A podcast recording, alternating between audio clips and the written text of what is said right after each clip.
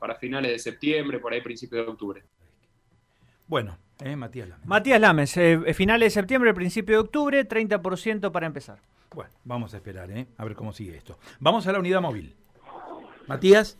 Bien, Carlos, llegamos con el móvil de la radio a calle Primero de Mayo al dos mil seiscientos, microcentro santafesino. Estamos entre Eva Perón y calle La Rioja. Aquí ayer se registró un episodio de inseguridad extremo que pudo haber terminado realmente en una tragedia. Estamos en averiguaciones sobre el caso, pero podemos decir a priori en estas primeras horas del día de hoy que en la jornada de ayer, minutos después de las veinte horas, un repartidor, ¿sí?, de una reconocida empresa de deliveries, los que están vestidos todos de rojo, vamos a decirlo, la famosa empresa Pedido Ya, llegó a este edificio de Primero de Mayo al dos mil seiscientos, el único edificio que se levanta aquí sobre la cuadra este de este, uh, de este sector, y lo que tenemos para contar, Carlos, es que este repartidor, cuando llegó, estaciona su moto y se preparaba para eh, entregar el pedido de comida, es abordado por delincuentes. En la puerta, repito, de este edificio del Primero de Mayo al dos mil seiscientos. Las circunstancias no están claras, pero aparentemente este repartidor se habría negado, cansado de los hechos delictivos que sufren estos trabajadores, se habría negado, habría eh, se habría trenzado en disputa con el delincuente, y aquí se escuchó una detonación de arma de fuego. Aquí se disparó un arma de fuego. Estoy diciendo que se disparó un arma de fuego porque el trabajo de la policía halló en la vereda de este edificio una vaina servida.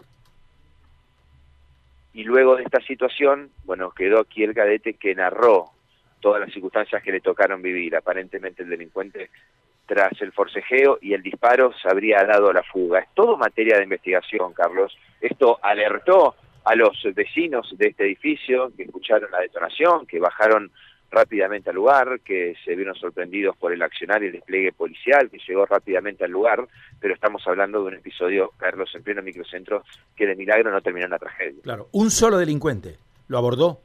Un solo delincuente, vamos a hablar en potencial, Carlos, lo habría abordado y habría ejecutado un disparo de arma de fuego contra la humanidad de este cadete, sin herirlo. Repito, sin herirlo, aquí trabajó la policía y aquí encontró una vaina servida en el lugar.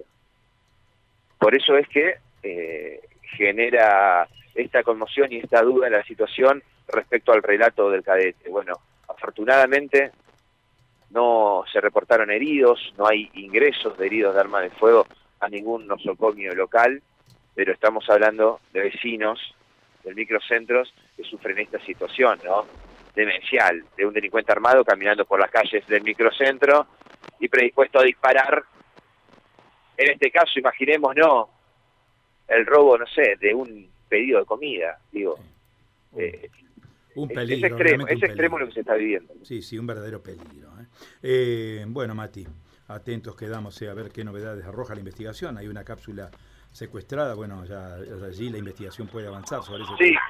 Y la palabra de vecinos que pudimos entrevistar, que estamos aquí trabajando desde hace unos minutos, que bajan y ven la presencia del móvil de Radio M y se sorprenden producto de esta situación. Nosotros los estamos consultando, muchos de ellos eh, confundidos, dicen que vieron el trabajo de la policía, algunos escucharon la detonación, otros no la escucharon, otros habrán confundido quizás la detonación con el estruendo quizás de...